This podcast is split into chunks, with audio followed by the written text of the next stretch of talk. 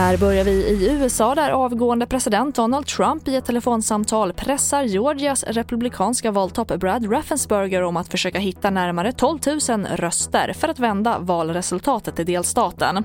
Samtalet finns publicerat på Washington Posts hemsida. Georgia har haft tre omräkningar av valresultatet och alla gånger har Bidens seger bekräftats. Och här hemma är det fortsatt turbulent på arbetsmarknaden i spåren av coronapandemin. Just nu är drygt 450 000 svenskar arbetslösa och hårdast drabbad är storstadsregionerna. Vår bedömning är att återhämtningen kommer att ta tid på arbetsmarknaden och att vi kommer ha något lägre eh, antal sysselsatta 2022 jämfört med 2019. Och det sa Sandra Offesson, arbetsmarknadsanalytiker på Arbetsförmedlingen. Och vi avslutar med att det är brist på biomedicinska analytiker i 19 av 21 regioner i Sverige. Alltså den personal som analyserar coronatesterna, det rapporterar SR. Och enligt Vårdförbundet är bristen en stor anledning till att regionerna slog i taket för testkapaciteten i höstas. TV4-nyheterna, jag heter Charlotte Hemgren.